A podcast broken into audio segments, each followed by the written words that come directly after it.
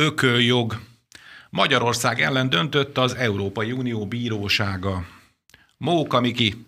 Márkizaj Péter szerint neki köszönhető a 13. havi nyugdíj visszaállítása. Csoda. A franciáknál is lehet már két anyja egy gyermeknek. Üdvözlöm a kedves hallgatókat és az Alapjogokért Központ YouTube csatornájának a nézőit. Ez itt az Igazság órája, az Alapjogokért Központ és a Karcefem közös műsora. Mai vendégünk Kiszeli Zoltán, a Századvég Politikai Elemzések Központjának igazgatója. Szervusz Zoli! Jó napot kívánok! És Fritz Tamás politológus, az Alapjogokért Központ kutatási tanácsadója. Szervusz tanár úr! Szervusz, üdvözöllek benneteket! A szerkesztő műsorvezető Círiák Imre, tartsanak ma is velünk a következő egy órában. Elutasította az Európai Unió Bírósága a múlt héten Magyarország és Lengyelország keresetét. A bíróság szerint meg lehet vonni az uniós forrásokat egy tagállamottól a jogállamiságra hivatkozva. Mit jelent ez a döntés konkrétan? Tamás. Ugye ez egy vitának egyfajta állomása, reméljük nem végállomása, ami ugye elkezdődött Magyarország, Lengyelország, illetve az Európai Bizottság és az Európai Tanács között arról, hogy szabad-e összekötni tulajdonképpen a különböző uniós pénzek kifizetését mondva csinált, vagy kevésbé mondva csinált jogállami kritériumokkal. Eddig ugye azért az elfogadott norma az volt, hogy ezek, ezek nem állnak kapcsolatba egymással. Tehát az országok befizetik a maguk részét a közös büdzsébe, és amikor vagy egy helyreállítási alapnál, vagy a rendes 7 éves költségvetés kapcsán megkapják a nekik járó összegeket különböző kvóták és különböző számítások alapján. Tehát ez eddig nem volt kérdés az Európai Uniós gyakorlatban. És ez egy új helyzet, hogy elindult egy kezdeményezés az Európai Bizottság részéről, és különösen a parlament által támogatva, hogy jogállami kritériumokhoz kéne kötni a pénzügyi kifizetéseket. Na most ugye ezt mi a lengyelekkel együtt nem fogadtuk el, és belengedtük, hogy ezt majd a bíróságon megtámadjuk ezt a fajta határozatot, amit végül is 2020 novemberében, ugye, vagy decemberében elfogadott az Európai Tanács, hogy valamilyen fajta kapcsolat kell, hogy legyen jogállamisági és pénzkifizetések között, és most a bíróság ugye meghozta azt az ítéletet, hogy már pedig ez, ezt a két dolgot össze lehet kötni. Ezt tudtuk körülbelül, hogy ez lesz az eredmény, mert ezt már a főtanácstok előre jelezte, hogy nagyjából ilyen eredmény születik, sőt, egészen el nem eléggé el módon maga a főbíró is már nyilatkozott különböző helyeken arról, hogy ez egy kulcskérdés, és hogy itt az irányba kell menni, hogy a jogállamiság az szerepet játszol ebben a kérdéskörben. Tehát magyarul nem volt váratlan a bíróságnak ez a döntése. A probléma nyilvánvalóan az, hogy maga a jogállamiság kritériumrendszere bizonytalan, stabil, bocsánat, bizonytalan, instabil, és ö, sok minden ráhúzható, és nem tudjuk, hogy mit jelent az ítélet valójában. Tehát ez ugye a bizottság most majd elkezd kidolgozni ennek egyfajta eljárásrendszerét, hogy ez hogy működik, és ugye azt szokták mondani, hogy az ördög a részletekben rejlik, tehát ott fogjuk igazából megtudni, hogy, hogy mit jelent ez konkrétan. Uh-huh. Minden esetre már önmagában is problematikus ez a kérdés, mert ismétlen még egyszer, hogy ez valamilyen szinten sehol nincs benne az Európai Uniós alapsz, érvényes alapszerződésekben. Egy ilyen lehetőség nincsen benne. Tehát amit most a bizottság, a parlamenttel megtámogatva, illetve amit most a bíróság elhatározott, az a szerény véleményem szerint tulajdonképpen szemben, szemben megy az Európai Uniós alapszerződésekkel. Tehát ilyen értelemben én még keményebben is fogalmaznék, hogy ez a döntés az uniós szellemiséget cáfolja, tehát a probléma valójában a bíróság döntése, és nem az a probléma, amiről ők beszélnek, hogy itt van két szörnyű ország, amelyik borzasztóan szembe megy mindenféle jogállamisággal. Ugye az ellenzék már úgy kampányol, hogy csak akkor fogja megkapni az ország az uniós forrásokat, ha kormányváltás lesz április harmadikán. Nem szaladtak egy kicsit előre, Zoli? Hát ez a kampányuknak a része nyilván nem igaz, hogy csak kormányváltás esetén kapja meg az ország a pénzt, ami egyébként jár. Nagyjából 7 milliárd euróról van szó, 15 milliárd a keret, de Magyarország csak a, a, az úgynevezett vissza nem térítendő részt veszi fel, a kedvezményes hitelt nem. És a másik, amit az ellenzéki propaganda szokott használni a politikusok is, hogy majd ebből a pénzből ők jó téteményeket finanszíroznak, hát ez, ez is hazugság, ez sem működik, ugyanis a pénz pántlikázva van, annak 35%-át kell a klímavédelem elleni fellépésre költeni, illetve 20%-át digitalizációra, oktatási, egészségügyi kiadásokra. Tehát a pénz nem szabad felhasználású, hanem dedikált. Magyarország ilyen szempontból jól áll, hiszen a kormány tavaly, még az infláció előtt kedvező kamatra 0,3%-ra vett fel a nemzetközi pénzpiacokon ugyanannyi pénzt, 7 milliárd eurót, amiből elkezdte ezeknek a klímavédelmi és digitalizációs projekteknek a finanszírozását, és feltehetően, ha ez a kormány marad, akkor is megkapja az ország, illetve ha kormányváltás lenne, akkor is, de akkor is csak erre lehetne költeni. Ami talán fontos, Ugye Tamás nagyon jól vázolta azt a környezetet, amiben ez a döntés megszületett. Talán egy kicsit vissza kell menni, hogy miért volt szüksége erre az eljárásra, erre a mechanizmusra. Ha megnézzük az eurózóna, amit én euró adósságzónának hívok, ennek a déli része már benne van a zsákban. Tehát Belgiumtól Franciaországon át, Portugáliáig, Görögországig olyan magas az országok államadósága, hogy ők már nem tudnak kijönni ebből. De ők meg vannak fogva.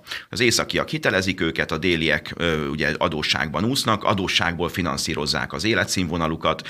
Ugye a franciák átlagban 58 éves korban 1600 euróval mennek nyugdíjba, és a németeknél azon vitatkoznak, hogy most a 65 évet 67-re vagy 70 évre emeljék föl, és nem kapnak két, majdnem 3 millió német nem kap 1200 euró nyugdíjat. Tehát a déli országok már benne vannak. És ahelyett, hogy a Maastrichti kritériumok, amik a költségvetési fegyelemre vonatkoznak, ezeket lazítják. Ezek konkrét számok, államadóság a GDP 60%-a lehet, Franciaország most 115%-on van, Olaszország 140%-on, Görögország 200-on, tehát ezeket, e, ezeket higítják. Most azt mondják, hogy emeljük föl a 60%-os államadóság arányt 100%-ra, mert akkor nem kell megszorításokat eszközölni a déli országokban, és nem buknak meg az euróbarát kormányok. Ugye azért volt szükség valamilyen fajta mechanizmusra, mert a visegrádi országok, főként ugye az euróadóságzónán kívüli országokat nem lehet fogni.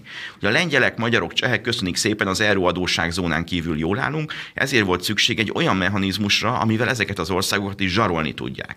Magyarul a jogállamisági mechanizmus, ami a Maastrichti konvergencia kritériumokhoz képest ködös, képlékeny, hogy Tamás is mondta, képlékeny, instabil, ezért igazából olyan kritériumokat határoztak meg egy alkú részeként, amelyeket az NGO-k, a soros hálózat NGO-i segítségével tudnak mérni. Tehát ez a dealnek a háttere. És ugye miért ment bele Magyarország, Lengyelország? Ugye egyrészt a klímaküzdelem elleni harcot mindannyian fontosnak tartjuk, nyilván valamit tenni kell. Illetve a következő költségvetésre is vonatkozik, nem csak az újjáépítési csomagra, Bizony. és 2020 nyarán az állam és kormányfőknek a dilja arra vonatkozott, és ez lesz majd a következő csata, hogy ezek a kritériumok kifejezetten csak az uniós pénzek felhasználására vonatkoznak, tehát azt kell jogállamilag garantálni, hogy a, az uniós pénzek felhasználását vizsgáló intézmények, a rendőrség, az államügyészség, az adóhatóság, ezek politikai befolyástól függetlenül tudnak működni. És ugye, és itt jön az Európai Parlamentnek az az értelmezése, illetve az ellenzéknek és a, a balliberális nemzetközi hálózatoknak, NGO-knak, hogy ezt kit ki kell terjeszteni a média viszonyokra, a kisebbségi viszonyokra, főként ugye a homoszexuális kisebbségre, illetve például ugye a, a, a más dolgokra, az egyházakra, a civil társadalomra, és itt ez majd egy következő vita lesz. Az Unió Bírósága most azt hagyta jóvá, valóban amire számítani lehet,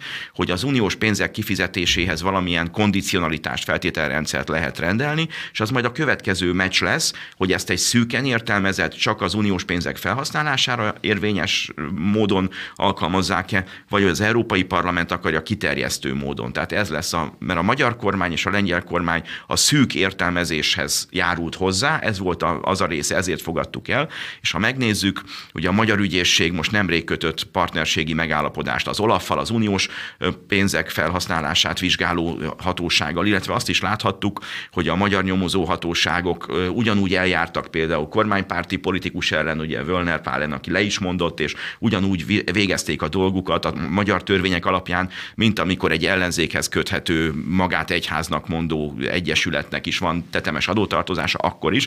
Tehát Magyarországon jogállam van, demokrácia van, az intézmények a törvények alapján működnek, és ezért nem kell Magyarországnak tartani attól, hogyha ezt a, ezeket a feltételeket alkalmazzák az eredeti megállapodás értelmében, akkor, akkor ugyanúgy, mint eddig biztosít, hogy utolsó utáni mondat, Angela Merkel mondta 2019. augusztusában Sopronban. Amikor itt volt? Amikor a, a, a, a, a Soproni piknik emlé, évfordulóján Magyarországra látogatott, az NDK határnyitás évfordulóján, akkor azt mondja, hogy az uniós pénzeket szerinte jól használja fel Magyarország, ez látszik a gazdasági növekedésben, és hát német kancellár azt hozzátette, hogy azért a német cégek is hozzájárulnak ehhez, ebben nyilván igaza van, de a fő tétele az volt, hogy Magyarország jól használja fel az uniós forrásokat. És hát mit, mi változott volna, ugye most volt két év járvány, tehát azt gondolhatjuk, hogy ha a járvány előtt jól használta fel Magyarország az eszközöket, és azóta egy sokkal nagyobb gazdasági növekedés generált, akkor Angela Merkelnek azok a szavai hatványozottan kell, hogy igazak legyenek most. Hát ezért gyanús az egész bírósági döntés. Az időzítés, valóban. igen. Mit szóltak az időzítéshez? nem is tudom, hány hát, van a választásokig Magyarországon? 40. Ö, 40 körül. Hát az időzítés ugye erre mindig azt mondják, hogy ez nekik a munkarendjükben így, így jött ki, Nyilván. de hát azért az ember él a gyanúperrel, hogy azért mégiscsak április harmadika előtte sikerült betenni. Tehát azért ez nem volt kőbevésve, hogy, hogy most ennek meg kell történnie. Tudjuk az is, azt is egyébként, hogy ugye az Európai Parlament, amelyiknek a politikai, ideológiai fővonala az a balliberalizmus, tehát az Európai Parlament ugye nagyon erősen nyomta a bizottságot, és a bíróságot is az irányban, hogy minél gyorsabban zajlódjon ez a folyamat, a bíróság minél gyorsabban döntsön. Tehát azt hiszem ez alól a bíróság nem tudta kivonni magát ez alól a hatás alól. Nem is nagyon akarta, tegyük hozzá. De hát akkor nyomást gyakoroltak a bíróságra, nem? Hát, hát bizonyos értelemben politikai nyomást gyakoroltak a bíróságra. Nem csak az Európai Unióban? Tessék? Nem tilos ez az Európai Unióban? Hát egyértelműen tilos, mert itt is van egyfajta államhatalmi ágak elválasztása. Tehát azért, hogyha komolyan vesszük az Uniót, amelyik egy demokratikus államszövetség, szövetség, akkor, akkor lényegében itt is azért a bíróság, a parlament, a bizottság, az, ezek külön intézmények, tehát ezek függetlenül kell, hogy működjenek egymástól. Tehát ez is már valahol egyfajta demokratikus normarendnek a megsértése ilyen értelemben. Csak mondom, sajnos az a probléma, hogy a, a bíróság eddigi döntései is, amelyek megszülettek, és Magyarországot érintették, mindig a kormány szándékával szemben születtek meg. Tehát gyakorlatilag kivétel nélkül a bíróság az Orbán kormány törvényeit kritizálta, vagy semmisítette meg, és így tovább. Tehát lehetett, lehet látni, hogy a bíróságnak se kell sok, hogy így fogalmazzak, hogy egyrészt gyorsan döntsön, a választások előtt döntsön, hogy valamilyen befolyást tudjon gyakorolni a magyar választásokra, másrészt pedig hát az iránya a döntésnek meg elég jó kiszámítható. De, De akkor Tamás, ilyen Brüsszel egy ilyen bunkós botként használja lényegében a bíróságot, nem? Hogy ez a kép rajzolódik ki? Hát a, e, tulajdonképpen azt látjuk, hogy a jelenlegi legfontosabb négy intézménye, az Unió négy intézménye közül három, gyakorlatilag tehát a bizottság, a parlament és a bíróság, az gyakorlatilag elindult a föderalizmus irányában. Tehát az ő a bírósági döntések, a bizottságnak mindenféle lépései, egyáltalán a szerepvállalás a bizottságnak az különösen fel, tehát nagyon feltűnő, hogy kilép, most már jó pár éve kilép, és megpróbál kilépni abból a szerepből, hogy a törvények őre, ugye, ahogy a szerződésekben megvan, tehát nem kormány a bizottság. Tehát nem ő szabja meg a, a, a fő irányvonalat, hanem elvileg az Európai Tanácsban a állam és kormányfők testülete, a végső döntőhely mégiscsak az volt a Európai Uniós hagyományok és történet alapján. Tehát magyarul a, a, a bizottság határozottan egy ilyen ö, szövetségi kormány szerepét próbálja fölvenni, ezáltal tenni az Európai Uniót, az Európai Unió eddig nem föderális jellegét föderálissá és kormányá válni. És hát a parlament pedig ideológiai alapon olyan többséget teremtett magának a balliberális, globalista, föderalista oldal, ami alapján lényegében ők uralják a parlamentnek a, a politikai irányvonalát. Tehát ugye viták vannak természetesen a parlamentben, de mivel a, a közép, az eddig középen álló Európai Néppárt. Most már jó pár éve. Lényegében Wilfried Martens halála óta én úgy mondanám, mert Wilfried Martens az Európai Néppártot nagyon szigorúan a kereszténydemokrata irányvonal mellett tartotta, és, és egyébként Orbán Viktornak is nagy barátja volt. Wilfried Martens ugye 13-ban meghalt, és utána lényegében véve olyan vezetői lettek az Európai Néppártnak, akár ugye a parlamenten belül, akár azon kívül, akik viszont már elindultak ebbe a balliberális irányba, és feladták a kereszténydemokrata konzervatív elveket, vagy, vagy például a föderalizmussal szembeni fenntartásaikat. Úgyhogy tehát azt látjuk, hogy három alapvető intézmény, a föderalizmus az Európai Egyesült Irányok irányába tolja, nyomja, lopako, hol lopakodó módon, de egyre kevésbé lopakodó módon én azt gondolom, hanem egyre nyíltabban ö, megfogalmazzák ezt az irányt, hogy át kell alakítani az Európai Uniót, és egy teljesen más irányt kell neki szabni és marad az Európai Tanács, ahol azért még mindig ugye a konszenzus elv a, ö, érvényesül, tehát hogy meg lehet vétózni a döntéseket az egyes tagállamoknak. Itt van nekünk is igazán mozgásterünk tulajdonképpen az Európai Tanácsban. Ez egy 1966-ig visszamenő úgynevezett luxemburgi kompromisszumra megy vissza ez az elv, a vétó jogelve mert már akkor is voltak törekvések arra, hogy, hogy, hogy föderálisá tenni Európát, de, de ugye már a franciák, a franciák és De Gaulle szembe mente. Tehát hogy most ne is menjünk ennyire vissza az időbe, most azt látjuk, hogy egy nagyon erős nyomás kezd kialakulni abba az irányba, hogy föderálisá tegyék az Európai Uniót, és e tekintetben a bizottság, most hogy a kérdésedre visszatérve, a bizottság és a bíróságban a kérdésed a bíróságra vonatkozott, bizonyos értelemben eszköze ennek a folyamatnak valóban, de én nem is azt mondanám, hogy eszköz, ez a három intézmény, bizottság, bíróság, parlament nagyon tudatosan ebbe az irányba terel, terelik a folyamatokat.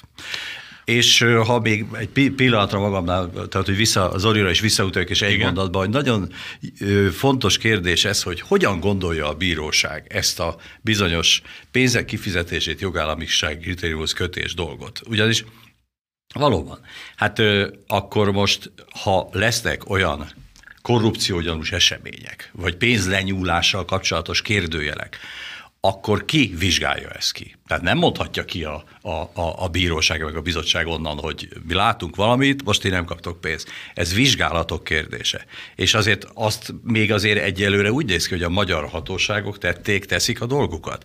Tehát, hogyha ránk bízzák ezt a dolgot, az Olaf segítségével is, és hogyha magyar ö, ö, igazságszolgáltatási szervek működnek, akkor ezeket ki tudták eddig is vizsgálni, és ki fogják tudni ezután is, csak élek a gyanúperrel, hogy éppen azért akarják majd kiterjeszteni. Mert ezt ők is tudják, hogy a magyar igazságszolgáltatás ügyészség, bíróság, rendőrség jól működik ebben, ebben a tekintetben. Csak és hogy biztos, hogy olyan ítéletet hoz, amit ők szeretnének. Egyrészt, másrészt így van, és hogyha nincs annyi ügy, ami nekik fontos lenne, vagy nem tudják az akaratukat, nem tudnak minket megbüntetni, na akkor majd a jogállamiságot kiterjesztik, tehát benne lehet a szándékokból, hogy akkor terjesszük ki mondjuk a gyermekvédelmi törvény kapcsán is. A bizottság akkor állt bele igazándiból ebbe az egész folyamatba, akkor engedett a parlament nyomásának, amikor a gyermekvédelmi törvényt elfogadta a Magyarországgyűlés, és ezt kritizálták elsősorban. Tehát ez, ez volt a,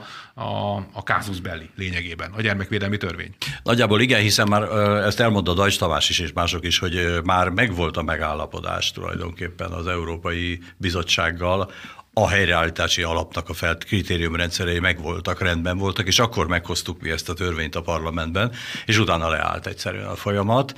Mondhatnánk azt, hogy, hogy, hogy némi ravassággal várhattunk volna, ugye? Tehát most kicsit viccesen is mondom, hogy nem gondolta volna a magyar kormány, nem gondolta volna a parlamenti többség, hogy ez így kiveri a biztosítékot. Tehát nyilván, hogyha esetleg ezt felmérjük, akkor az Istenek ravasságával, bocsánat, nem az Istenek ravasságával, de egyfajta jó értelembe vett ravassággal, akkor el, el, ezt, akár ezt a törvényt el is tolhattuk volna, de, de úgy gondoltuk, hogy ezzel nem lehet probléma. És mégis probléma lett, tehát látható, hogy innen indult ki a folyamat. Ez a negatív folyamat. Hát igen, mert mi úgy gondoljuk, hogy ugye a, a, az anya nő, az apa pedig férfi, és... Hát de, ugye ebben nehéz lenne belekötni, igen, igen, igen. De ezek szerint mégis belekötnek, tehát már ilyen, ilyen hogy mondjam, a természetrendje szerint való dolgokba kötnek bele, akár Brüsszelből, akár a hazai ellenzék részéről, hogy mindenféle jogállamiság kritériumokat számon kérjenek rajtunk. Az látszik, hogy van egyfajta új beszéd, tehát mindig is volt a totalitárius diktatúrákban is megvolt az a fajta törekvés, hogy szimbólumokkal vagy, vagy olyan új szavakkal ö, mutassák ki a polgárok az azonosulásukat, amin rögtön ellenőrizni lehet. Hát most is látjuk a szivárványt, az a cég, amelyik nem teszi ki a szivárványt, hogy azt már is bolykotálják, vagy ha nem azokat a szavakat használja, azokat is ugye elbocsátják nyugaton az állásukból, elnémítják, akár katedrájukat is elveszik. Tehát van ilyen törekvés, ez a, és ugye miért fontosak ezek ezek a dolgok, mert hát pénzt, jólétet nem tudnak Nyugat-Európában biztosítani. Tehát ugye az átlag magyar tudom, hogy nehezen hiszi el, de, de mindig, aki beszél amerikaiakkal, angolokkal, németekkel, vagy akár franciákkal, ők rosszabbul élnek, mint a saját szüleik vagy nagyszüleik, és pont a századvég számai is azt mutatják a Projekt Európa keretében már hatodik éve kérdezzük az európaiakat, és azt látjuk, hogy a nyugat-európaiak pessimisták a jövőjüket, illetően a, a nyugat-európai fiataloknál nem gondolják azt, hogy úgy fognak élni, mint a szüleik, nagyszüleik, viszont kelet-közép-európai fiatalok meg azt gondolják, hogy jobban fognak élni, mint a szüleik, nagyszüleik. Hát ugye mi lentről indulunk fölfele, ők meg föntről jönnek lefele, és félúton fogunk találkozni, és miután már nem tudnak nekik egy olyan jólétet biztosítani, mint a 60-as, 70-es, 80-as években, ezért jönnek ezek a pótcselekvések, hogy ideológia vezéreltség, mint a szovjet rendszerben, ott se tudtak jólétet biztosítani, ez ehelyett volt az ideológia, és hát ugye azt látjuk, hogy Brüsszel valóban egységesíteni szeretné ezeket a dolgokat, mert a világ tömbösödik, az első világháború előtti időszaknak vagyunk a tanúja, az ismétlődik meg. A német kormány meg is írta az új koalíciós szerződésben, hogy Európai Egyesült Államokra törekednek, ez azt jelenti, hogy az Európai Unió tulajdonképpen most is már Németország házi piaca, a németek jóléte az exporttól függ, az export nagy része az Európai Unióba megy, és hát igazából az a döntés született, hogy az Európai Unió, a német dominanciájú Európai meg az USA-nak lesz a házi piaca. Azt látjuk, hogy azért, hogy az USA megvéd minket, amerikai oltást kell venni, a bizottság ugye lepacsiszta, hogy csak Pfizer a jó oltás, amerikai LNG-t kell venni az orosz helyett, ugye az is méregdrága, környezetszennyező módon termelik, kihozzák át az óceánon, de mégis azt kell venni, amerikai fegyvereket kell venni, a legtöbb ország most az orosz helyzet árnyékában. Amerikai fegyvereket fog venni, nem német és francia fegyvereket, és hát a dollárnak a primátusát is el kell ismerni, tehát azt látjuk, hogy ez az a szép új világ, amit keresztül akarnak vinni, és ennek eszközeként próbálják azokat az alternatívákat eltörölni, amiket például pont Magyarország a magyar modellel kínál, és erre keresnek eszközöket. A jogállamiságot is most azért használják eszközként, hogy ezt a fajta működőképes alternatívát elfolytsák Magyarországon, és hát szerintem persze, hát a gyermekvédelmi törvény az pont egy ilyen ürügy ideológiájukat alátámasztó globalista ideológia, és egyébként a másik, amit még röviden hozzátennék, hogy elhiszik a saját propagandájukat. Magyarul, amit a, amit a, baloldali ellenzéki politikusok mondanak, hogy, a,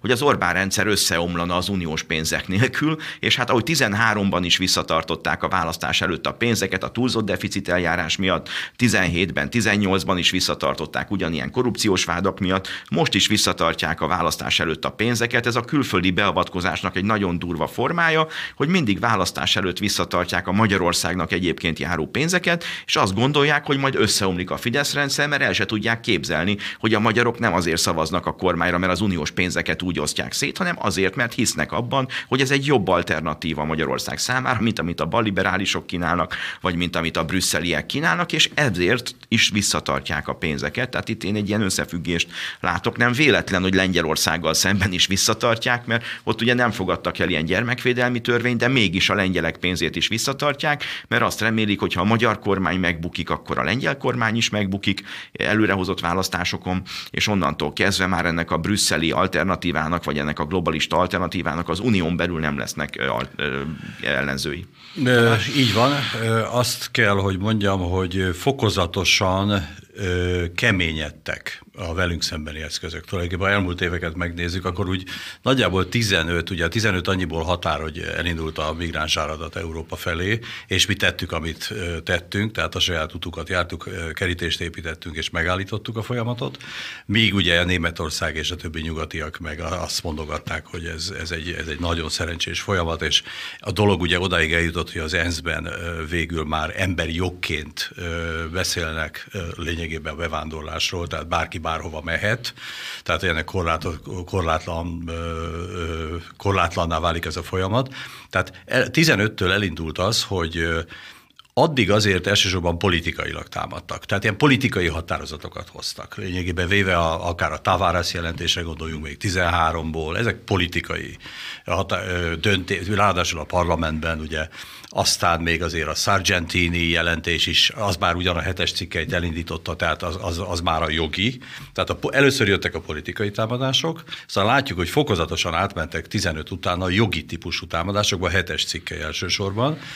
Aztán persze kötelességszegési eljárások, a bizottság, ez, ez is jogi támadás, e, de ezeket még mindig ki tudtuk védeni, mert ráadásul a kötelességszegési eljárások számában nem is állunk olyan rosszul. Tehát ilyen középezőben vagyunk, a, ha jól emlékszem. Tehát nyomták ezeket a dolgokat, de mindig tudtunk ezekre válaszolni, és, és amikor kellett be is, ha, amiben, hát úgymond, volt, amikor azt mondtuk, hogy rendben van, végrehajtjuk. Tehát ilyen is volt. És a, most lépünk abba a szakaszba, ami azért kissé irritáló. Ez pedig az, hogy pénzügyi zsarolás zsarolás indult el. Tehát a politikai, jogi, után most a pénzügyi zsarolás, az tényleg durva dolog, mert az lényegében már, már azért az egy egzisztenciális kérdése egy országnak. Tehát azért, ha szerencsére nem is függünk teljes egészében az EU-s pénzektől, tehát meg tudjuk oldani, mert a magyar gazdaság jól áll, a piacról jól tud felvenni hiteleket a kedvező kamatra, tehát eh, meg tudjuk oldani eh, középtávon ezt a problémát. De az nyilvánvaló azért, hogy hosszú távon, hogyha az Európai Unió nekünk úgymond most durva szót használok, beint ilyen értelemben, tehát folyamatosan, majd tényleg majd bombáz bennünket ilyen pénzügyi szankciókkal, azért az, az, egy, az már egy kiélezett helyzet lesz. Tehát ilyen értelemben azért egy kicsit ebből a szempontból pessimista vagyok a következő hónapokat, éveket tekintve. Hát különös tekintettel akkor, hogyha hogyha minden remény szerint az Orbán kormány győz ezen a választáson, illetve a Fidesz-KDNP, és folytatja a munkáját. Akkor biztos, hogy ezek a pénzügyi szankciók tovább fognak folytatódni, és nem könnyű hónapok elé nézünk. Egy zárójeles megjegyzés a végére, hogy egy picit kitágítsam a dolgot, hogy honnan jönnek ezek a nagy ötletek.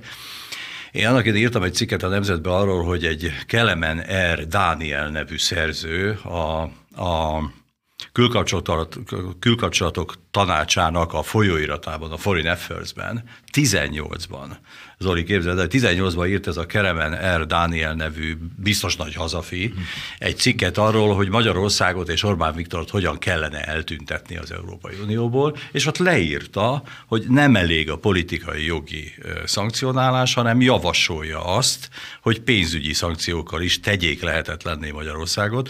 A Foreign Affairs-ben 18-ban, és ez a Kelemen R. Dániel, ez a soros hálózatnak egy, egy ékes tagja, hogy úgy mondjam, abszolút összefüggésben van a sorosféle célokkal, tehát azért nem összeesküvés elmélet, amikor arról beszélünk, hogy Soros György a Project syndicate és más helyeken is írt hasonló dolgokat, tehát hogy ennek a háttere, az előzménye, az viszont, a mögött viszont felsejlik, nem is annyira sejlik, hanem nagyon éles kontúrokkal megjelenik Gyuri bácsinak a személyisége is, akár mennyire elcsépelt ő rá hivatkozni, de ugyanakkor meg megkerülhetetlen, mert tényszerű.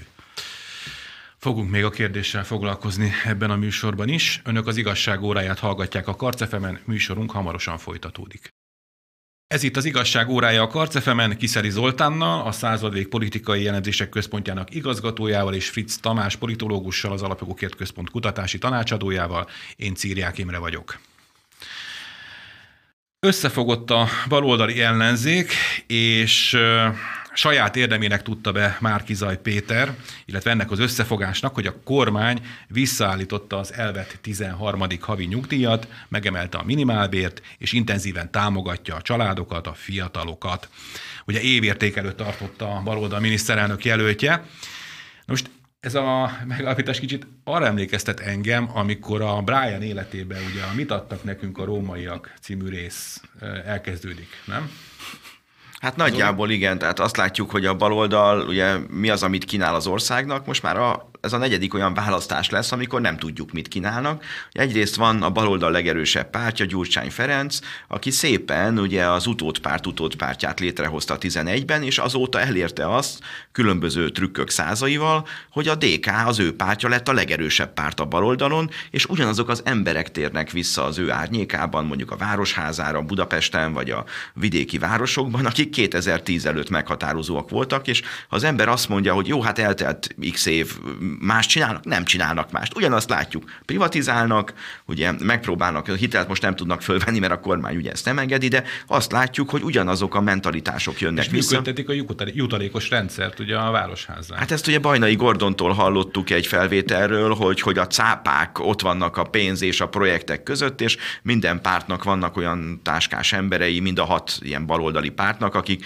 a projektek és a pénz közé megpróbálják beékelni magukat. Amint megérzik a pénzszagát, egyből megjelennek a táskás emberek. Hát igen, ugye a cápák cápáznak, de A az a, cápák lényeg, cápáznak, ez nagyon jó.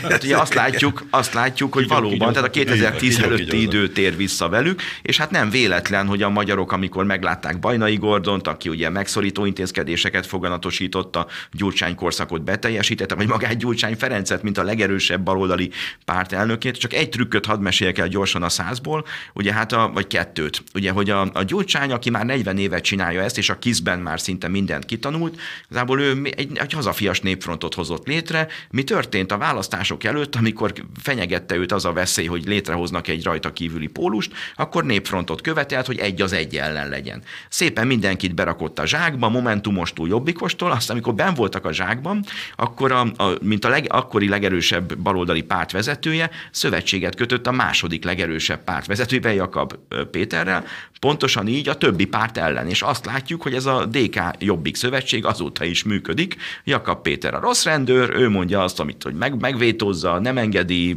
kifogásai vannak, mondta, hogy Márkizaj nem hozott se pénzt, se szavazatot, hogy jobb teljesítményt vár a, a kapitánytól, és hát Gyurcsány Ferenc az, aki meg a jó rendőr szerepében tetszeleg, és hát én támogatom a kapitányt, én, én mindent a Márkizajért. Tehát azt látjuk, hogy szépen-szépen az zajlik, hogy, hogy a DK és a Jobbik most egy olyan erős pólust épített fel a baloldalon belül, nekik mindegy is, hogy nyernek vagy nem nyernek, mert ha nem nyernek, akkor is a DK Jobbik legfeljebb majd a választás után Gyurcsány Ferenc leszalámizza Jakab Pétert, és akkor onnantól kezdve már a DK vitathatatlanul lesz a legerősebb pártja ennek a baloldali összefogás. Márkizaj Péter egy epidozi, epizodista, aki meghekkelte ezt az előválasztást, pont azzal a reménnyel egyébként, és itt látszik megint a sokadik hazugság, amik persze, ezt németül úgy mondjuk, hogy mit érdekel a tegnapi blablám, tehát, hogy amiket Márkizaj tegnap mondott, azt ma letagadja nekünk, az a dolgunk, hogy elmondjuk. A Márkizajt miért emelték pajzsra az ellenzéki szavazók? Mert ellenzékváltást ígért. Mit kaptak azok a szavazók, akik ellenzékváltást reméltek? Egy DK Jobbik szövetséget, és egy Márkizajt, aki a De politikai... ők, a, ők a kommunisták és a fasiszták, akiket ugye képvisel Márki Zaj Péter. Igen, tehát azt látjuk, hogy Márki Zaja mond, mond valamit, ugye mondta, hogy, hogy világpiaci energiárakra van szükség, azt mondta, hogy fizetős egészségügyre van szükség, azt mondta, hogy az, egé- az minimálbér emelése az, az fölös, az rossz. Minimálbér az nem kell? Hát nem, azt mondta, hogy azért rossz a minimálbér emelése, egyébként sem liberálisként ő nem akar, de ha megemelik a minimálbért 300 vagy 500 ezer forintra, akkor csődbe megy az ország. Csak egy példa, ez, ezt, ezt az egyet hadd zárjam le. Ugye azt mondják, a, azt mondja Márkizaj, hogy nem kell minimálbér. És a balosok ezt is csinálják. Tehát itt nem csak arról van szó, hogy mondanak valamit.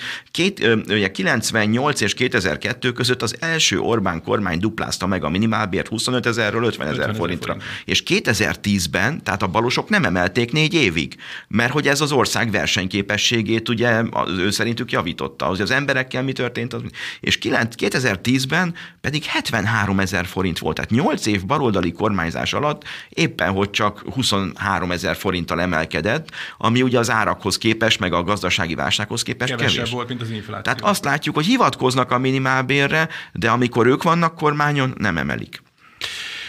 De Tamás, hogyha már kizaj teljesítményéből indulunk ki, akkor szerintem ennek a kormánynak nem kellett volna visszavezetni a 13. havi nyugdíjat, vagy mindenféle családsegítő intézkedést hozni, mert elég lett volna ahhoz, hogy a jelenlegi kormány hatalmon maradjon, hogy hagyják beszélni, nem?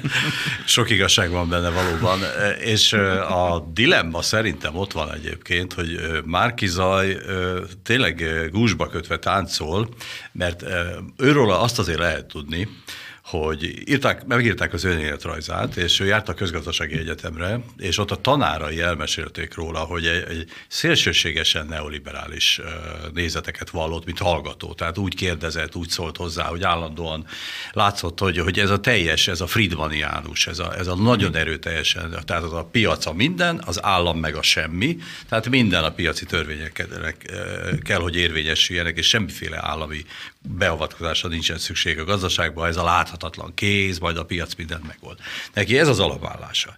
Most ehhez képest, és ezt, és ezt ugye az Egyesült Államokban azért eléggé keményen meg is tanulta, ott szocializálódott, azért az ember sok évet él egy országban, egyébként annak nagyon komoly gondolati következményei vannak. Tehát látszik is a Márki Zajon szerintem ez az amerikai-kanadai évek, tehát ott szocializálódott bizonyos értelemben. Na most bekerült ebbe a balliberális kagyfaszba, megnyerte váratlanul, és akkor mondta, hogy leváltottuk, a, ugye Zoli is mondja, hogy leváltotta az ele, e, ellenzéket. Hát természetesen esélye nem volt erre, együtt vannak, mi mást is tehetett volna Frakciót se kapott, ugye? Frakciót se kapott, küzd azért, hogy, hogy egyáltalán minimális kérését legalább teljesítsék, szinte semmit nem teljesítenek, és a, avval kell szembesülnie, hogy a neoliberális nézeteivel szembe megy a gyurcsányi vonal, mert a gyurcsány meg van annyira ravasz és tapasztalt politikus, hogy tudja, hogy az Orbáni kiváló gazdaságpolitikai évek után, hát most nem lehet neoliberális dolgokkal előjönni, és azt mondani, hogy nem kell minimálbér, hogy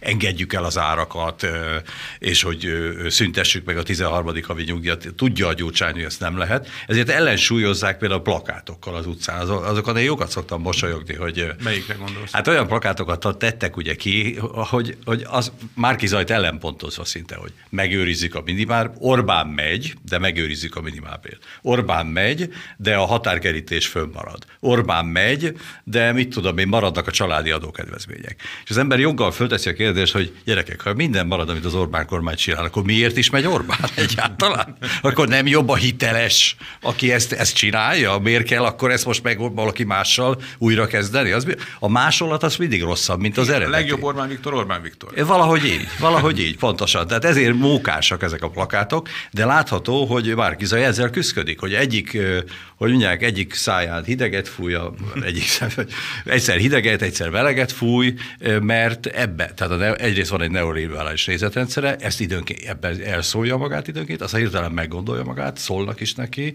stb. helyre, hogy akkor ezt von, von vissza, mert most ilyeneket nem ígérhetünk, ezt így nem tudunk nyerni, és állandóan ez a csiki-csuki játék vagy a nyilatkozataiban tulajdonképpen, hogy hol elmondja a valós gondolatait, aztán utána megmondja, amit a gyurcsányék akik várnak tőle, hogy esélyük legyen valamilyen szinten azért a, a választópolgárok népsz, szimpátiájára. Úgyhogy ez a, ez a, ez a gondja Márki Zajnak, azt hiszem. Zoli, érdekes volt, amit mondtál itt a DK, DK jobbik összejátszásról. Ugyanezt történt itt az ellenzéki köztársasági elnökjelölés kapcsán is? Hát láttuk, hogy Jakab Péter volt az, aki megvétózta Iványi Gábor jelölését, és valóban én is ezt a, szerep, ezt a szereposztást továbbra is érvényesnek látom, hogy Gyurcsány az, aki látszólag mindenben támogatja, Márki bár azt mondja, hogy ő a DK-s jelöltek mellett fog kampányolni, tehát azért túl sok energiát nem tesznek a, a Márki Zaj kampányába, befizettek valami pénzt, küldtek egy-két ember, de nem látszik az a fajta, egyébként hódmezővásárhelyről nem is lehet kampányolni, tehát nyilván ez eleve egy handicap neki, de azt látjuk, hogy, hogy a, a DK tényleg, ez Gyurcsány Ferenc elmondta október 24-én, az zseniális az a 6 perces videó kommunikációs szempontból, mert úgy tudott 6 percet beszélni Gyurcsány Ferenc az ellenzéki előválasztás másnapján, hogy ki nem mondta már Kizaj Péter nevét, de elmondta a lényeget, hogy ezt a meccset mandátumra játszák, és majd a többség fog miniszterelnököt választani.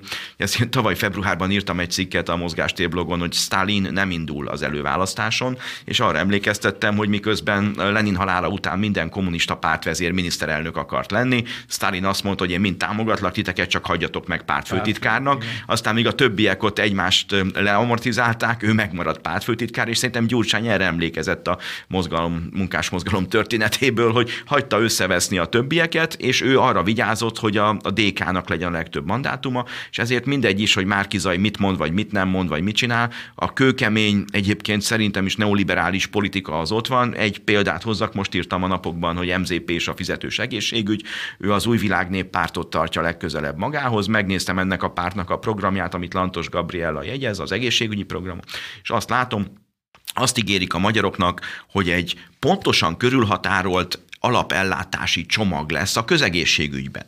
De hogy mi van ebben a csomagban, azt már nem írják le. Tehát amikor Márkizaj fizetős egészségügyről beszél, vagy a Tamás is mondta, hogy a neoliberális nézetei miatt például támogatta Gyurcsánynak a vizitdíját, vagy a kórházi napi díját, mint a keresletet szűkítő, úgymond idézőjelben a szükségtelen orvos-beteg találkozóknak a csökkentését szolgáló eszközt, akkor ugyanez köszön vissza annak a pártnak a programjából, amelyet Márkizaj a legközelebb érez magához, hogy lenne egy, egy valamilyen közellátási alapcsomag, és persze mondják, hogy hát lehet kötni biztosítást, vagy lehet fizetni, csak azt nem mondják meg, hogy mi lesz az alapcsomagban. És mit látunk? 2010 előtt Gyurcsányék pont azt a biztosító modell, több biztosítós modellt hozták be, ami miatt a pénz kimegy az országból, és ez a fontos.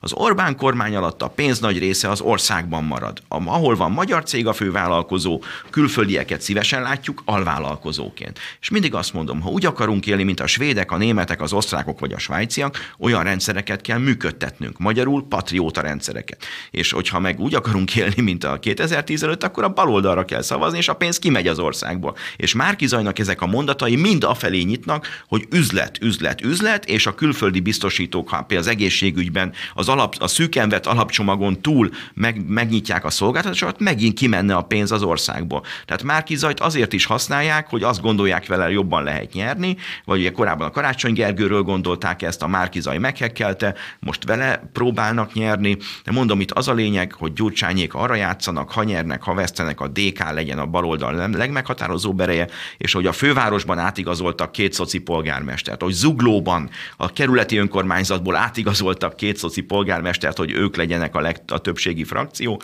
azt láthatjuk, hogy szerintem a 2000 a választás után is az lesz, hogy a DK megpróbálja országos szinten is ezt a pozícióját a többi ellenzéki párt rovására biztosítani. Tamás, csak röviden még egy kérdés ehhez a részhez, de tényleg nagyon röviden, mert nagyon kevés az idő. Világos. Szerinted, amikor Király Júlia ugye visszavonult, arra hivatkozva, ami a köztársasági elnökjelölés körül kialakult, akkor ez csak egy indok volt, vagy tényleg így gondolja, vagy egyszerűen úgy gondolja, hogy veszett fejszennyele az egész már? Jó kérdés. Jó kérdés valóban. Azt hiszem, hogy itt ez most lehetséges azért, hogy ez, ez egy személyes ügy. Tehát én el tudom képzelni, mert ugye a Márkizai mögé odaállni egy árnyék kormányban, az neki tekintettel arra, hogy a neoliberalizmusban szerintem ők egyetértenek. Tehát kiinduló pontként vannak közös pontjaik, tehát elvileg tőle ez nem feltétlenül áll távol el is fogadta ezt. E, itt a Róna Péterről van szerintem szó. A Róna Péterrel kapcsolatban mi nem tudunk mindent. Ők jobban, jobban ismerik, mint mi. E, méghozzá ugye Simor András is kőkeményen beszólt neki, hát azt mondta, hogy erkölcstelen ember Róna Péter. Igen. Akkor Király Júlia ezt lényegében egy másik összefüggésben egy, egy pici huncut gazemberként nevezte, és akkor még Békesi László is uh-huh. megszólalt, hogy hát ez egy eléggé furcsa ember ez a Róna Péter. Tehát biztos van, mit nem tudunk, és ők erkölcstelenségre hivatkoznak, de én azért élek a gyanúperre, hogy a baloldalon az erkölcsnek azért olyan túl nagy jelentősége nem szokott lenni. Tehát emögé szerintem nagyon komoly érdek sérelmeket tehetünk, mm-hmm. tehát például Király Júliával vélhetően szembe ment Róna Péter egy bizonyos ügyben. Azt lehet is tudni, hogy Róna Péter egyébként egy egyszer nagyon keményen megtámadta Király Júliát, méghozzá a, a devizahitelekkel kapcsolatban. így volt. Igen. Pontosan így igen. van. Ott Róna Péter azt mondta, hogy pam, pam, pam, Király Júlia ezért nagyon is felelős. Na azért van, ugye azért az emberek ezt megjegyzik, tehát nyilván ez vesébe vágó volt Király Júliának, mert ő meg szent meggyőződéssel csinálta ezt a bizonyos devizahitel történetet. Tehát szerintem megtalálhatnánk azokat a sérelmeket ennél a három embernél, amikor Róda Péter ezekbe az emberekbe, hát hogy úgy mondjam, valamilyen szinten belerugott, és, és én ennek, elsősorban ennek tudom be, hogy ez egy, megint csak egy belső harc, amiből van ezer a balliberális sok között, és ennek most megint egy, egy felvonását látjuk, és ilyenkor kell a választópolgárnak tényleg elgondolkodnia, hogy tényleg mit kapna egy ilyen konglomerátummal, milyen belső belső feszültségeket, vitákat, micsoda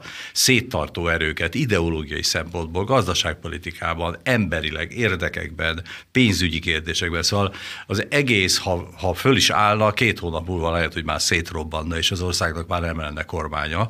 Tehát eh, ezt innen nézem ezt a dolgot. Progresszív hírünk következik. Ma is az Alapjogokért Központ összeállításából választottunk hatalmas sikerről számolt be a Pinky News nevű LMBTQ híroldal. Franciaországban ugyanis engedélyezték, hogy egy transznemű nőt, tehát azaz férfit, hivatalosan is elismerjenek, mint édesanyát. Így válik igazza a mondás, csinálja az, akinek két anyja van. A férfi ugyanis a gyermekének lett a második anyja a bíróság döntése szerint. Tehát a férfi az apja ennek a gyermeknek, de most az anyja lehetett. Na most akkor most az anya férfi, az apa nő, ez lesz az új módi, szerintetek? Tamás? A tendenciák borzasztóak. Valóban olyan irányba megyünk el, ami megy, megy, mi, nem mi, hál' Istennek magyarok, hanem Nyugat-Európa és a, a tágabb értelemben nyugat, ami, amire öt évvel, se, öt évvel ezelőtt sem mertünk volna gondolni. Most ezek, az, ezek az, azért szörnyűek, mert eljutott, egy, megint itt egy lopakodó folyamatról van szó. Ez először megint egy mozgalom volt. Tehát volt, volt ennek egy szakasza, ennek a LMBTQ meg szexuális kisebbségeket támogassuk című dolognak egy szakasza, amikor egész egyszerűen tényleg arról volt szó, hogy a nők egyenjogúsága, illetve hogy a homoszexualitást azt, azt ne, ne büntessék országok Igen, dekrimi, dekriminalizálni. Így van, tehát ami, dekri, ami, amit ez idáig egy konzervatív ember is simán elfogadhatta ezt a dolgot. Ez első szakasz, de a második szakaszban már ők már elkezdtek látványosan prájdokat szervezni, és elterjeszteni azt, hogy ennek mindenféle formája egy nem pusztán megengedett, tehát, el, tehát, tehát nem büntetendő, egyenrangú, hanem hogy valamilyen szinten ez már ilyen, ilyen követendővé válik, ilyen normává kezd válni, ezt próbálják terjeszteni, és ilyen hangulatot próbálnak terjeszteni, hogy, hogy tulajdonképpen fogadjuk el ezt, ezt egy új normának. És amikor ez bírósági döntés, az a, a harmadik szakasz a legveszélyesebb, amikor olyan hangulatot teremtenek, hogy végül bírósági döntések ezt az egészet alátámasztják, na akkor vagyunk bajba tényleg. Itt Hofi Géza jut mindig eszembe, Igen. tudjátok, de nem akarom idézni, hogy mit mondott ő 30 évvel ezelőtt, hogy nem várja meg, mi kötelezővé teszik a homoszexualitást. De most már itt tartunk. De sajnos az a helyzet, hogy itt tartunk. Ezzel kapcsolatban nagyon jó írások voltak, amelyek azt mutatták, hogy voltak olyan bírósági ítéletek a 2000-es években már nyugaton, amelyek azt mondták ki, hogy a megváltozott társadalmi légkörre való tekintettel el kell fogadni, azt hiszem egy spanyol bíróság mondta ezt például, de más példák is vannak, hogy arra hivatkoznak, hogy megváltozott társadalmi légkörben most már elfogadható a homoszexuális házasság, meg hogy gyereket vállaljanak a homoszexuális párok, vagy akármilyen párok, és akkor egy olyan ítéletet hozott, ami kedvező. Ennek a, a másik egy borzasztó ítélet számomra, az nemrég volt szintén a egy, egy leszbikus házaspárnak egy gyerekét spanyol állampolgárnak Spanyolországban nem tudták elfogadtatni, a spanyol bíróság ezt valamiért nem engedte, és akkor Bulgáriában próbálták meg ezt a gyereket ö, bulgár, állampolgárként elfogadtatni, de a bulgár törvények ennek szintén nemet mondanak, mert ott nem is engedik a, a, a homoszexuális mm. házasságot. Tehát a gyermeket se fogadják el ebből fakadóan bulgár állampolgárnak, és és egy bírósági ítélet született ebbe az ügybe, amelyik kényszeríti Bulgáriát. Az, az, az ha jól emlékszem, az Európai Unió bírósága. Igen, így van. Azt hisz, ugye? Igen. Olyan ítélet született ebbe az ügybe, hogy Bul- Bul- Bulgáriának el kell fogadnia ezt a, a leszbikus párnak ezt a kérdését, és állampolgárként be kell fogadni ezt a gyereket. A bulgár törvények ellenére. Ez az előző témánkkal is szorosan összefügg, uh-huh. amikor föderalizmus meg a tagállami jogállam, jogi szuverenitás kérdésébe ütközünk bele. Tehát ezek a dolgok innentől kezdve megint csak már nemzeti szuverenitás kérdések is, túl azon, hogy itt lényegében egy ilyen, alakul egy ilyen szép új világ idézőjelbe, amelynek a legszebb terméke, hogy csak egy anekdóta, hogy azt hiszem Angliában, az angol, angliai könyvtárakból Orwellnek a 84-es könyvét kezdik kiszedni, kivenni, tehát elérhetetlenné tenni. Tehát ide jutunk, hogy a Orwell, aki ezt megírta, hogy ilyen világ lesz, azt el kell távolítani természetesen a könyves polcokról, mert hát a végén még szembesülnek azzal, hogy az emberek, hogy hogy miről is van itt szó, mi folyik, egy, egy, egy más korszaknak lassan a, a Lassan a Brian életét is betiltják, vagy magyarázó szövegekkel látják el. Hát mindig a tükör a hibás, nem, a, nem, a, nem az eredeti. Tehát azt látjuk valóban, hogy, hogy az a valóság értelmezési monopólium miután kezd kicsúszni ezeknek az eliteknek a kezéből, és már jólétet nem tudnak adni, ezért szigorítják az ideológiai ellenőrzést Nyugat-Európában is, ahol az emberek ehhez nem szoktak hozzá. És ameddig jólétben éltek, tehát mondjuk még akár a 2000-es évek elején is, addig szerintem ez nem is zavarta őket, ez ilyen exotikumnak tűnt, hogy most akkor homoszexuálisok, meg így, meg úgy, meg nem érint engem. De most már, hogy hát legalábbis az elfogadása az, az kötelező, azért most már az embereknek is, hogy csúsznak le nyugaton, hogy romlik az életszínvonal, most azért már ott is próbálnának ez ellen, mint, mint egy folyamat részeként fellépni, de most már késő. Ennek van egy mélyebb része, ezt én megírtam már talán tavaly nyáron az LMBTQ CO2 lábnyoma című cikkemben, akit érdekel, olvassa el, mert ott nagyon durva összefüggéseket vélek felfedezni a, a klímaideológia és a, és, a, és a gender ideológia között.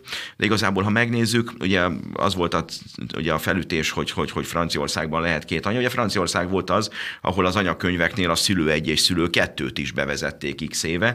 Tehát erre mindig azt szoktuk mondani, hogy hát, hogy a gyereknek mik az első szavai, szülő egy, szülő kettő, akarunk egy ilyen világban élni, ahol nem a mama vagy a papa, vagy a apa, anya, ugye a gyerek első szava, hanem hogy szülő egy, szülő kettő, tehát tényleg ez egy, ez egy abnormális világ, és hát a természet törvényeivel szembe lehet menni. A kommunisták megpróbálták visszafordítani a folyókat a Szovjetunióban, meg Magyarországon is próbáltak pamutot termeszteni, meg tudom is én mit, gyapotot, gyapotot, gyapotot de, de, de, nem sikerült. Tehát amik, aki szembe megy a természet törvényeivel, az arra van ítélve, hogy a saját kárán tanulja meg azt, hogy ezt nem lehet, és hát a nyugat-európaiak most úgy látszik, hogy e- ezt a kísérletet próbálják a szovjetek után x évvel megismételni. Hát nekem az a gyanom, hogy hamarabb földbe fognak állni, mint gondolják. Ennyi fért ma az igazság órájába, az Alapjogokért Központ és a Karcefem közös műsorába. Kiszeli Zoltánnak, a századék politikai jellemzések központja igazgatójának, és Fritz Tamás politológusnak, az Alapjogokért Központ kutatási tanácsadójának. Köszönjük nektek a beszélgetést. Köszönjük. Köszönjük szépen. Megköszöni a figyelmüket a szerkesztő műsorvezető Círiák Imre is. Várjuk Önöket egy hét múlva a viszonthallásra, a viszontlátásra.